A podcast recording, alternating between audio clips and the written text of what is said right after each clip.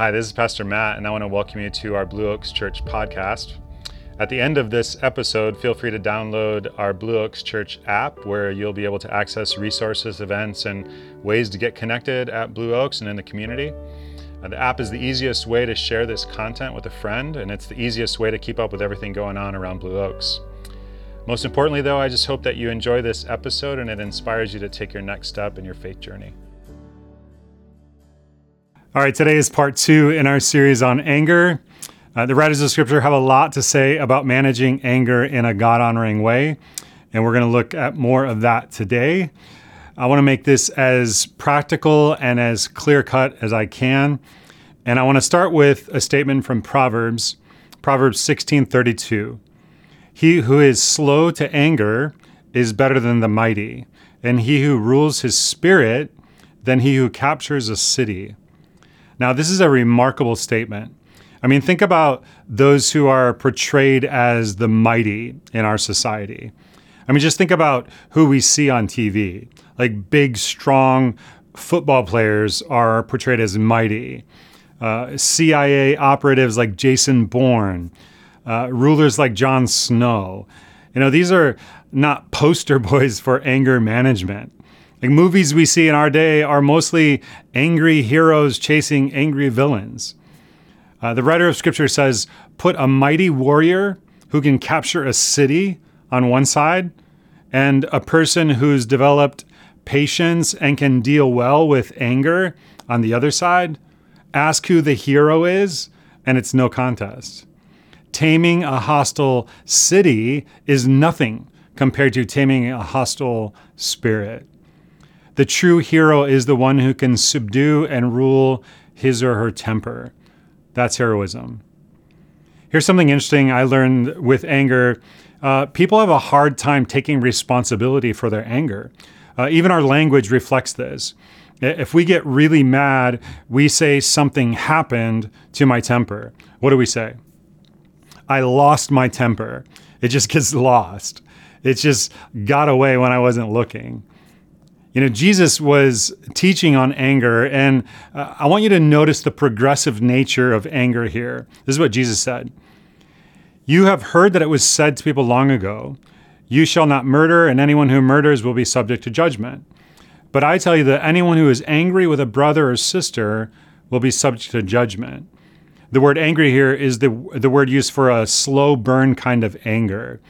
And then he said, Again, anyone who says to a brother or sister, Raca, is answerable to the court. And anyone who says, You fool, will be in danger of the fire of hell. Uh, Raca is an ancient Aramaic word that literally meant empty head, uh, you idiot, you worthless piece of scum.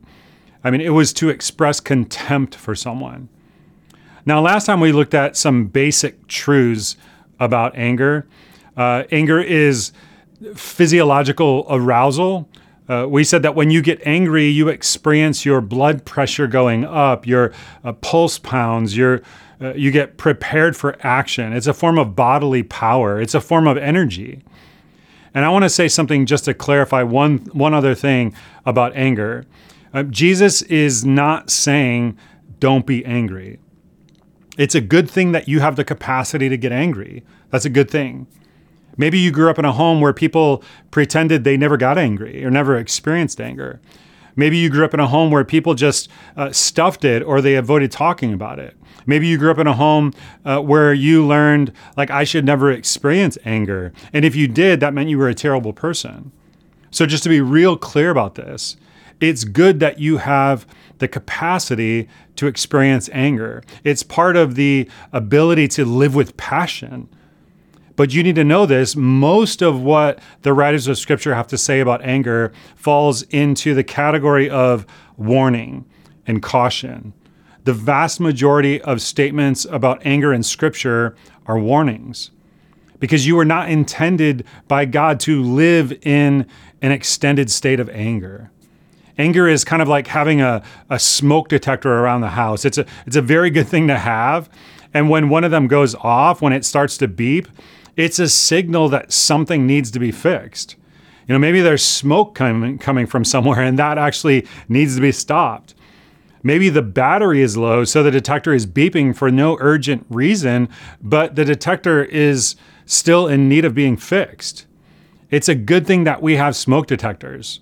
Um, but the purpose of a smoke detector is not to live with smoke detectors constantly making noise and then to learn to enjoy it.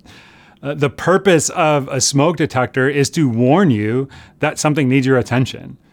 Anger exists to tell you something is wrong and to move you to action.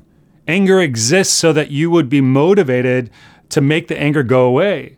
Anger exists so that you'll be motivated to fix what needs to be fixing so that you don't have to live in a state of anger. Your body was not made to live in a constant state of emotional tension. Now, it's not easy to do this. Maybe you grew up in a home where uh, there were people who were abusive in their anger. Uh, maybe you lived with a spouse who, would, who was abusive. Maybe you've been treated with great unfairness at work. And it may take some work, but you were not intended to live in a permanent state of anger. And today, in the time that we have left, uh, we're going to walk through five steps to manage anger. If you can master, master these, you really can become a master at dealing with anger. So, five steps. And I'm going to give one word and a picture for each one of these just to make them as memorable as possible. The first step sounds very simple, uh, but in fact, it's often very difficult. And the reason it's difficult is that anger is kind of uh, an arousal. And as you get angrier, as the arousal level goes up, people suffer from what psychologists call cognitive incapacitation. You just can't think straight. Anger produces what might be called the Jim, Jim Carrey effect. As you get mad and madder, you get dumb and dumber. So the first step is stop in a single word, just stop. When your inner gauge reads red hot anger, delay your response. Just delay your response. Just stop. You need to buy time. When you get fired up internally, the first thing you need to do is allow your body and your emotions to cool down so that you can behave intentionally instead of just going on autopilot. And the writer of Proverbs is clear about this. Proverbs 14, 17. A quick tempered person does foolish things. When your inner gauge reads red hot anger, stop. Just stop. Now, you may need or want to physically leave the situation where you are and go somewhere until your emotions are out of the red zone a guy by the name of Daniel Goleman has found in his research that men, when they get really furious, you know, so they can't see straight, they're in a rage, they want to leave. You know what they often do when they leave? They get in the car and drive, which makes me think twice about having my 16 year old daughter on the road. A better idea would be just to go for a long walk. But the key is to just stop and just cool down.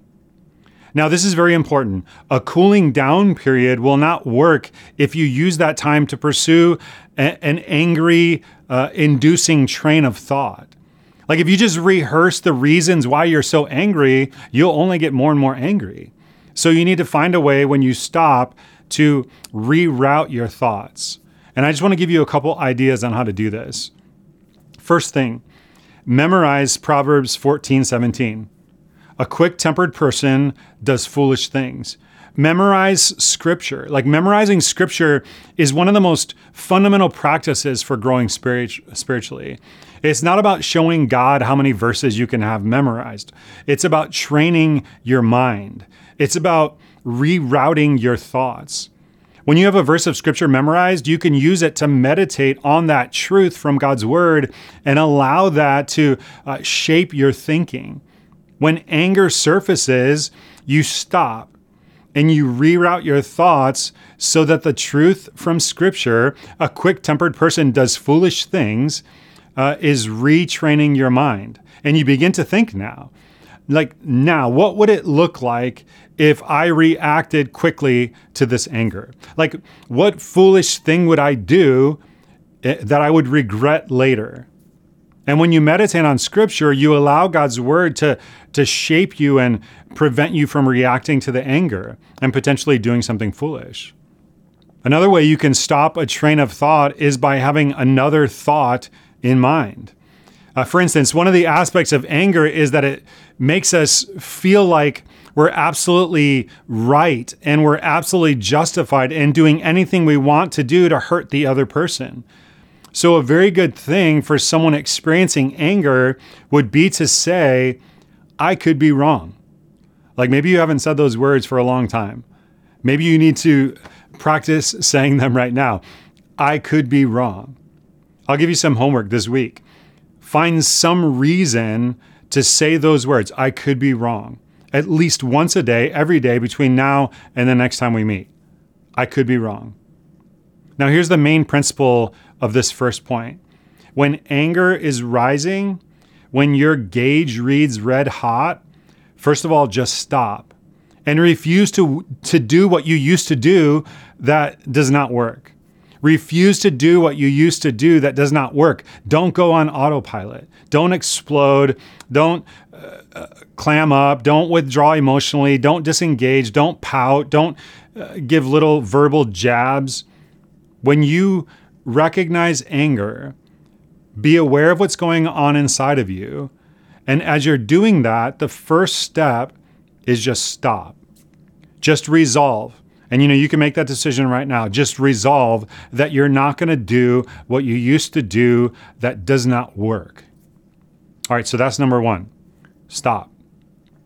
Number two, the second step is ask. And the symbol here is a question mark. Uh, ask two key questions. Those who are able to manage anger do this intuitively. You know, I found people who are gifted at managing anger well ask these questions, and they may not even be aware that they're asking them. People who don't manage anger well never ask these questions. Okay, so once you've stopped, the next step is you're going to ask two questions. The first question is, why am I angry? Why am I angry? And here's why this is important anger is not a primary emotion. You know, in colors, there are three primary colors, and all the other color combinations are made up of those three colors. Well, anger is not a primary emotion. Anger is generally the result of hurt, frustration, or fear. Anger is generally the result of being hurt, frustrated, or afraid. So, if I want to deal with my anger constructively, First, I need to step back and I need to ask what's underneath my anger. Otherwise, I'm dealing with the surface, but not with the root cause. Now, for instance, I'll give you a few scenarios that lead to anger, and you can kind of guess what's underneath. Is it hurt, frustration, or fear? So, first one, you ask someone out on a date. Uh, this is someone that you're attracted to, and their response is, I don't want to go out with you because I'm just not attracted to you. And so you've been flat out rejected. Now you experience anger. What's going on underneath anger? It's hurt. You feel hurt because you were rejected. All right, second scenario. You're on your way to an appointment and you're running late. Um, you're really uh, normally on time, but the person that you're going with is always late. And so you're running late and then you hit every red light on the way and you're driving as fast as you can to get your appoint get to your appointment on time and you get pulled over by a police officer for speeding and you get a ticket. What do you experience? So anger is on the surface. What's underneath the anger? Frustration. Because of pace of life issues. And i would say pace of life issues tend to be keenly associated with anger. You're frustrated Another scenario uh, it's the middle of the night, it's pitch dark.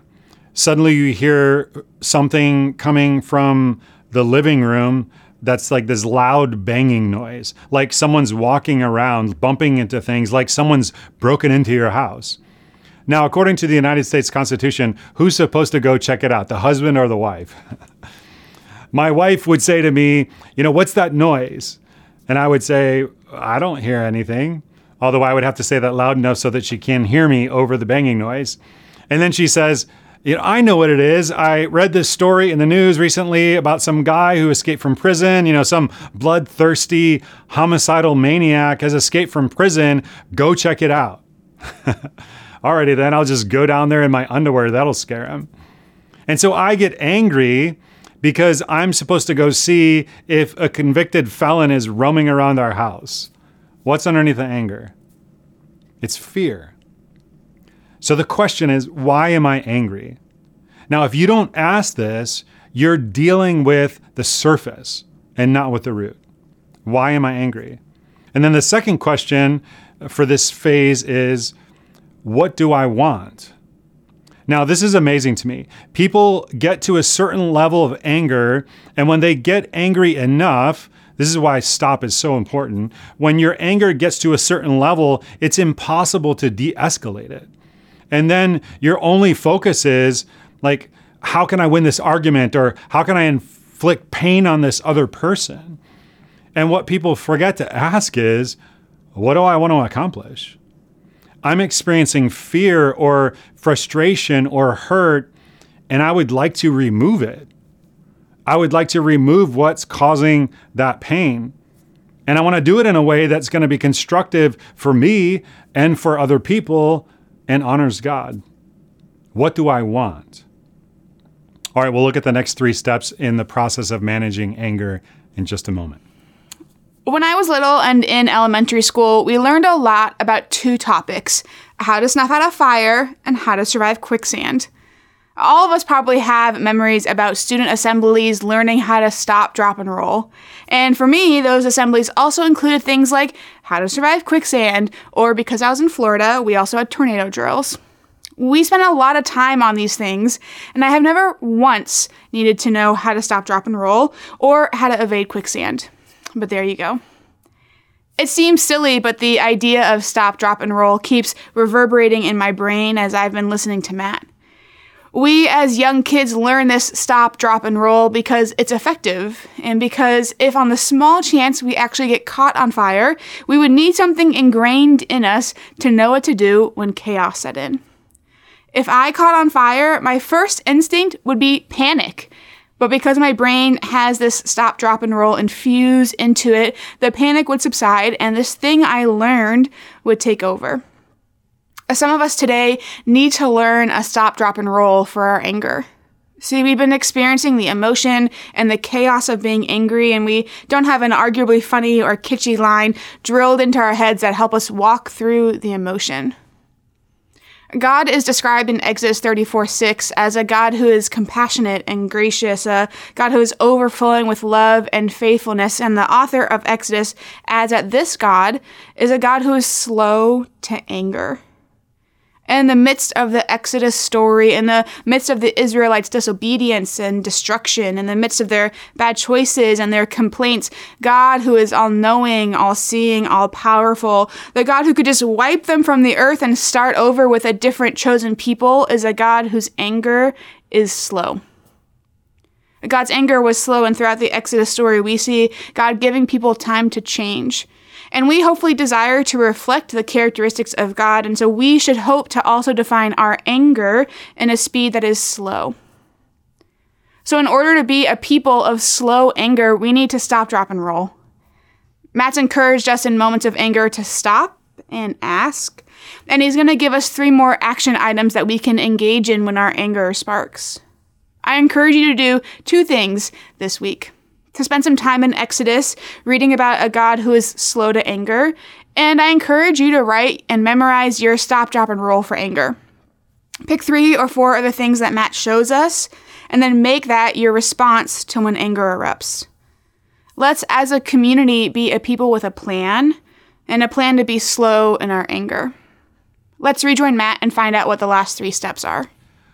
All right, so the first step to manage anger is you must stop. The second step is you must ask two questions Why am I angry? Anger is generally the result of hurt, frustration, or fear. And what do I want? How can I go about achieving the outcome that I want? Okay, the third step in a word is listen. And this has to do with uh, learning to empathize with other people. It has to do with a commitment to understand other people. So, first you stop. Then you ask yourself, why am I angry? What do I want? And then you seek to put yourself in a place of the other person. Because most often, anger involves another person. It doesn't mean you justify everything they're doing, but it means you make an honest attempt to understand them. And again, this comes right from the writers of Scripture. James 1. My dear brothers and sisters, take note of this. Everyone should be quick to listen, slow to speak, and slow to become angry, because human anger does not produce the righteousness that God desires. Generally, human anger, when it's cut off from God's power and God's wisdom, does destructive things. Now, this statement from James is very insightful. There are three things listening, speaking, and getting angry. Generally, the angrier, the angrier you are, the more you want to talk and the less you want to listen. And here's the way the logic works according to James. If you're quick to listen and slow to speak, you'll be slow to anger. And the reverse is also true. If you're quick to jump in and you're not very good at listening, you'll be quick to be angry. You must cultivate the habit of listening. Like most angry or hostile people are not good listeners. Have you ever been in a relationship with someone who loves to finish your sentences? Uh, George Will was in a debate with William Buckley one time, and Buckley kept cutting in on him. And so finally he said, I am the world's foremost expert on how I want to finish my sentences. when you begin to get angry, you most likely start to think about what you can say to win the argument or what you can say to wound the other person. Instead of doing that, focus on what the other person is saying and seek to understand them. Another wonderful statement from the writer of Proverbs, Proverbs 17:28. Even fools are thought wise if they keep silent, and discerning if they hold their tongues. Even fools seem smart when they're quiet. I mean, this is just profound wisdom from the writer of Proverbs. Okay, first of all, stop. Then you ask, Why am I angry? What do I want? Then you listen. Next, you rethink. You rethink. And this is very important we often think of anger management in this way. You know, once I'm angry, once I'm fired up, I need to be careful about how to express it. And that's important. Once you're angry, then you have to be careful about expression. But there's a far more powerful place to intervene in dealing with anger, and that is before you feel angry, before the gauge reads red hot. There are certain thoughts that lead to anger. You know, people with habitual experiences of anger, uh, anger management problems, are people who habitually tend to think hostile, cynical thoughts about other people. So, to become an expert at managing anger, you must become aware of your thoughts, which produce the feelings of anger, and learn to rethink, to, to think different thoughts. Because your thoughts are what lead you to anger. Let me give you an example of this. It's 11 o'clock at night. My child gets out of bed cautiously, tentatively, comes down the hallway, violating curfew. However, I'm relaxed. I've got nothing to do, nowhere to go. And so I think a series of thoughts as I watch him come down the hallway. Look at this wonderful little boy. Only a few more years to enjoy Kodak moments like this, and then he'll be grown how brave and adventurous he is, you know, risking punishment to explore the unknown world of the night. He's just like his father. Now, another night, same time, same child, same father, identical setting, but this time it's at the end of a long, stressful day, and I still have to put together a stupid message on anger before I go to bed. And the same little boy comes down the hallway. This time, I have a different series of thoughts only a few precious moments to get my work done, and this kid can't stay in bed. Sure, sneak down the hallway, go ahead, make my day. The question you got to ask yourself is Do I feel lucky? How rebellious and disobedient he is, defying parental authority ordained by God because of his relativistic narcissism. He doesn't get that from me. A series of thoughts, they lead to feelings and they generally lead to action. Now, notice the external situation is identical in both cases. It's my thoughts that either lead to anger or lead away from anger. Now, I want to be real clear about this. This does not mean that you should never experience anger. This is very, very important. If you're with a person who is abusive to you, or a person who is uh, deliberately attacking or wounding you, then you will most likely think thoughts that will lead to angry feelings. Those thoughts are right on target, they're accurate thoughts. Sometimes you think thoughts that lead to anger because you're the victim or others are the victims of unjust treatment. It's important to think thoughts that lead to angry feelings when something like that happens. Sometimes you should be angry. People do things and the response is very appropriately and accurately thoughts and feelings that involve anger. The other person warrants it. But you still have to decide like, how am I going to express it? What do I want? But here's the deal very often I feel anger because I'm thinking distorted, hostile, or cynical thoughts. And the writers of Scripture have a lot to say about that. In Paul's letter to the church at Philippi, he says, Finally, brothers and sisters, whatever is true, whatever is noble, whatever is right, whatever is pure, whatever is lovely, whatever is admirable, if anything is excellent or praiseworthy, think about such things. So just kind of scroll through this last week in your mind. Like, did you entertain any thoughts that were not true or noble or right or pure or lovely or admirable? Did you have any thoughts that didn't fit into one of those categories?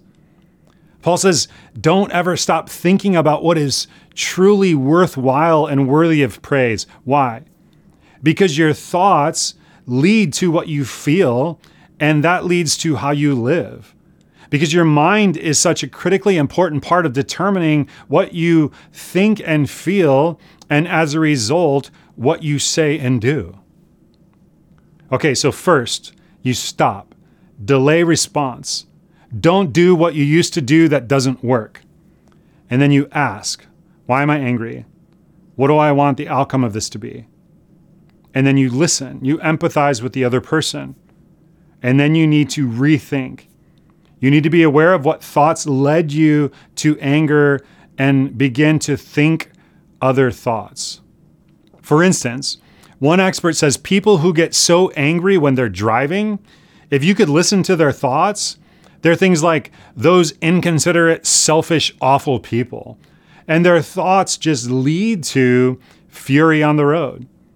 And so this expert said you need to think things like when you look at other drivers in other cars, say to yourself, there goes my mother. Now you may have mom issues, and that would lead to uh, lead you to get angrier, maybe. And so maybe you need to substitute the appropriate person. You know, there goes someone I love. And if you say there goes someone I love, you'll find yourself experiencing different feelings.